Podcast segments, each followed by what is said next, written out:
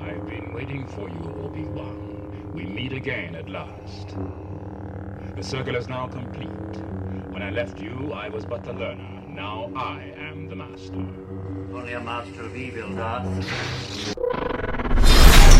We would be honored if you would join us. While this has been addressed, I've recently gotten an influx of requests for what happened to Obi-Wan Kenobi's lightsaber.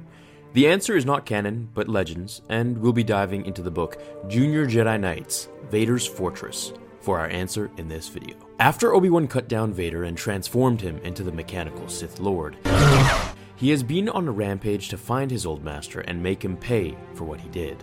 Where is Obi-Wan Kenobi?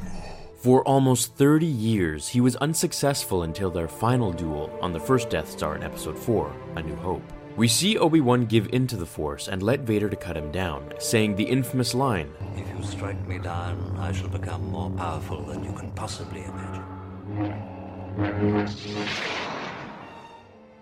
But after this, what happened to Obi-Wan's lightsaber? This was his third lightsaber that he had made of this design from the prequel trilogy, being surrounded by Anakin for the duration of his life before he became Vader. Although Vader isn't a collector of any sorts by any means, he definitely wouldn't just leave it on the floor. After that long trying to find his old master to kill him and seek revenge for what he did to his life, he would definitely take it with him, which is exactly what he did in the comics, which are now Legends. Vader took it back with him to his palace on Vjun as a trophy. Much later, Luke Skywalker had his Jedi Order to find the lightsaber. A passage from the book Junior Jedi Knights, Vader's Fortress explains Luke's thoughts before retrieving it, which I will read now.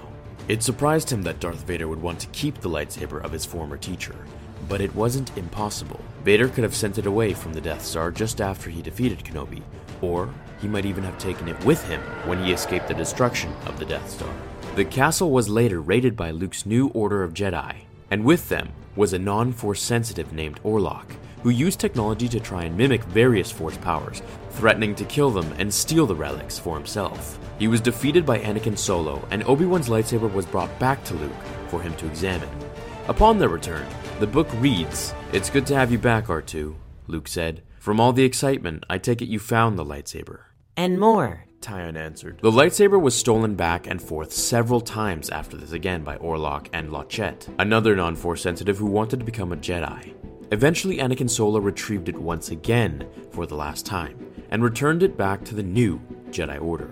Fun fact, the prop used for Obi-Wan's lightsaber in the film was constructed out of a pipe from a jet engine, a World War One rifle grenade for the upper grip, and a machine gun booster for the lower section. And the bubble strip? Well, that was from a nineteen seventy-four calculator inserted into the Graflex clamp.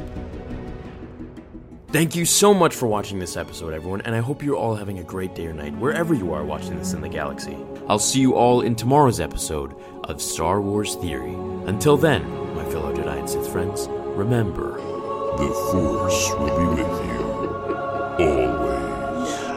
Now, fulfill your destiny.